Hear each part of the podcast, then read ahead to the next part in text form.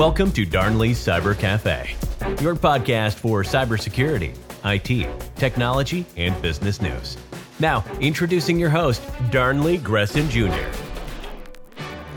Hello, everyone, and welcome to Darnley Cyber Cafe, episode 40 Prepper Building Post Apocalyptic Internet. Are we ready for the digital end of the world? Are these preppers super paranoid or super ahead of the curve when it comes to digital resilience of a soon to happen cyber a, a cyber event that could take down the internet as we know it. One engineer has built a new communications protocol that is resilient to disaster and different points of failure. Now let's talk about this. With cyber attacks in all of our minds and over the war the war in Ukraine, how uh, how, how weatherable is our internet from natural disasters, uh, government interference, or technical difficulties can fall on one of the most important communications tools ever invented.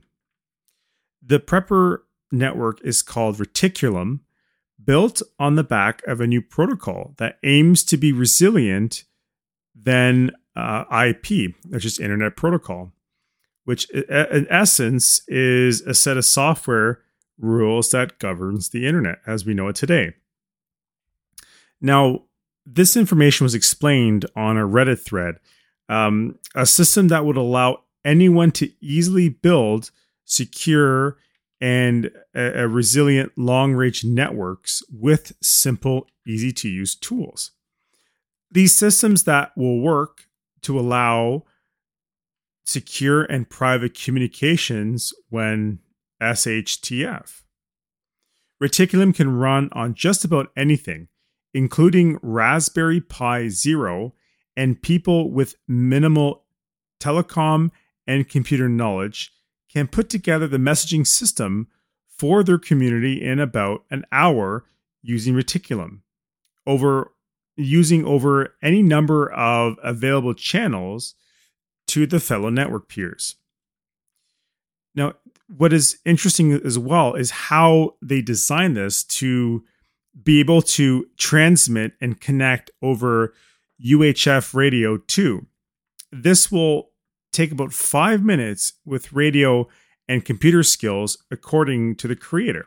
So, this being said, as a ham radio operator myself and as a computer user myself, I would be able to connect this sort of mesh network to different channels or to different communities by using my UHF radio.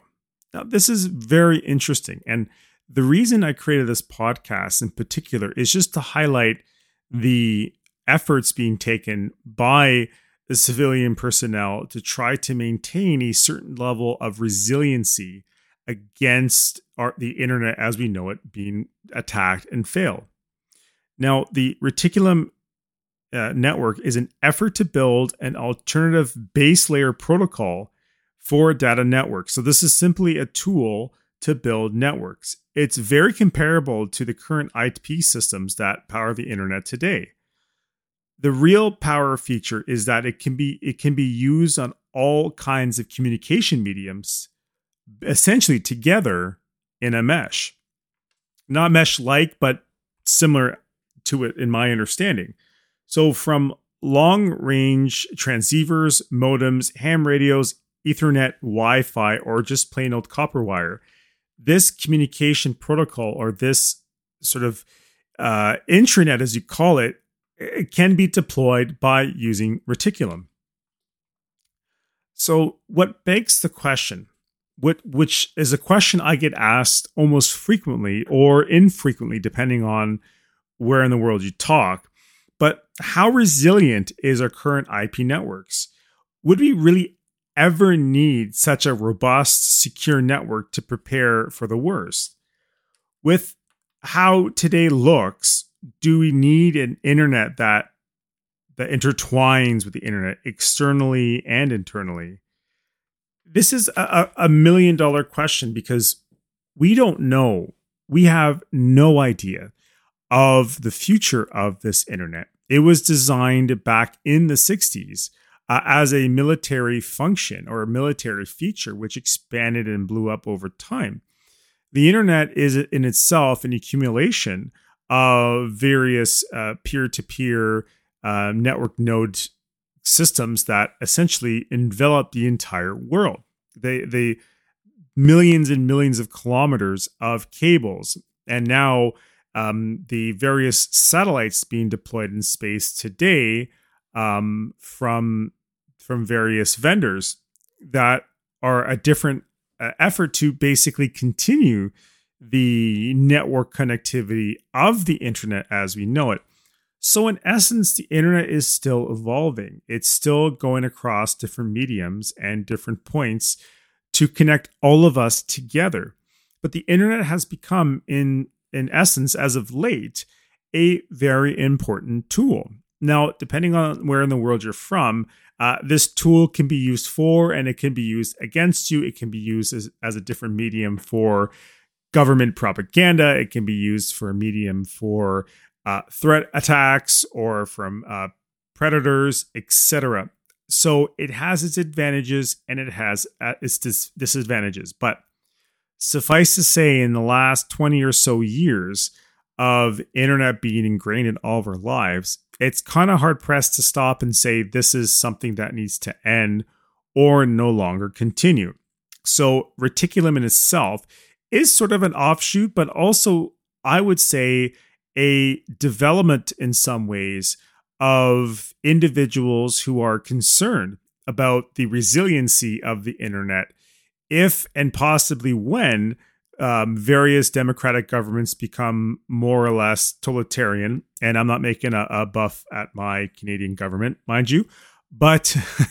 Uh, in in any case, the these preppers are looking at alternative ways to look at how we are able to continue to communicate to one another since we are used to this already. In the 20 plus years that we have used the internet, that has become so ingrained in our human knowledge. It's it's become a centerpiece of our evolution as a species because we have access to information which is a gazillion times better than walking to a library. You can in essence get information from literally anywhere in the world.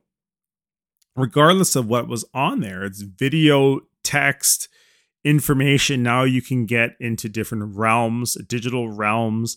It's it's really an, an astounding piece of technology, and these preppers with this reticulum in particular are looking at ways to be a sort of derivative of our current network infrastructure. And this interests me um, in, in, many ways because this is an alternative you know, some would say it could be the dark web or deep web.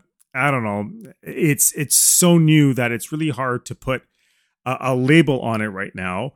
But this has good intentions, and I feel like after we do some more research and more scrutiny of this platform, mind you, that it could potentially become uh I, am gonna hate I'm saying this, but more of a, a rebel internet in its aversion to manipulation and propaganda because governments to be no matter where they are in the spectrum are using internet as a means because we're moving away from a paper medium and it's a little bit harder con- to control uh, digital media. Now, not impossible mind you and there's very uh, various dictatorships all over the world in, in in essence today that do control uh, uh, certain aspects. And and I did talk about this uh, in a previous podcast over North Korea, but and and also in China. Sorry, but there's also a a fundamental lesson we're learning here with uh, the the propaganda machines going off in the internet as we know it. And some users are in the deep web or dark web, or looking at derivatives like this as a, a reticulum to protect the flow of information, to protect the communication channels. Just like how we're so used to communicating over telephone or cell phones, etc. You know, this is something that is become very uh, top of mind to a lot of preppers in particular as they try to uh, become as as ready as possible, either by prepping from food or telecommunications or batteries or electronics. They fundamentally have a good idea, and and you know people would sit there and laugh and and and uh, rebuttal their efforts, but you need to think about if you have grand or great grandparents still alive today who've been alive uh, since the Second World War that have seen the stock market crash, uh, have been through the Great Depression, you will understand that these people have been through hell and come back. And the only way that they survive, or one of the many ways that they survived more specifically, is because they prepared and they made sure they had enough stuff in hand to help them live through the turmoil. So as much as you want to make fun of these preppers, it's it's always great to see the sort of two sides of the mirror here to understand that there is a reason. Because let it let's be honest here. Cyber attacks are happening. Um, the cyber attacks, uh, you know, we've been waiting for these attacks in Russia from Russia in retaliation to um, what the West is doing uh, to them, which is sort of um, to be continued or to be awaited, more like it. Um, the the big attack is about to happen when, where, why, how, we have no idea, but we are bracing for impact. You know, we're in the middle of the ocean and we're waiting for that 12 foot wall of water to come smack us upside the bow and see how we fare out. And and that's what's in essence going to happen. So it's it's not too uh, prudent to say that we need to be prepared and we need to protect all angles. And I know uh, from a, a, military standpoint that the the militaries to be uh, do have um, secondary plans in various communication channels, but reticulum in particular interests me because this is something that civilians or normal everyday people can use, and this uh, process actually goes into the reaches of many people and not just a select elite few. So anyone that knows how to operate a Raspberry Pi device, for example, even though they are a complete amateur, can actually hook up to the the Reticulum network and be able to connect themselves or their local community either during an apocalyptic collapse or an internet collapse because we need to think about how important communication is and no matter which way you look at it if we get thrusted back to the dark ages um, we have a lot of creature comforts that make us who we are today um, kind of go away. And at that point, it may be irrelevant. But the point I'm trying to make here is that we do rely on communication protocols, and internet has become a fundamental key player to that information uh, system that we have that goes beyond uh, telephone and telecommunications.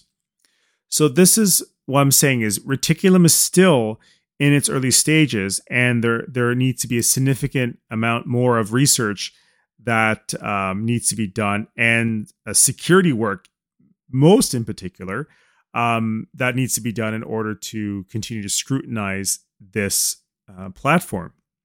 But at the end of the day, you know, we need we will need alternatives and options when um, SHTF, and if you know that abbreviation, you know what I'm talking about. Uh, we will need those alternatives once or if and when the big internet goes down.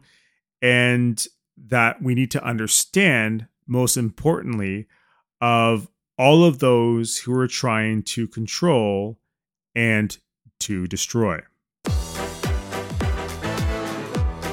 Thank you for stopping by Darnley Cyber Cafe with your host, Darnley Gresson Jr. We hope you enjoyed your stay. Next time you swing by the cafe, bring a friend and share the show with them. That's all for this episode, folks. We will see you next time.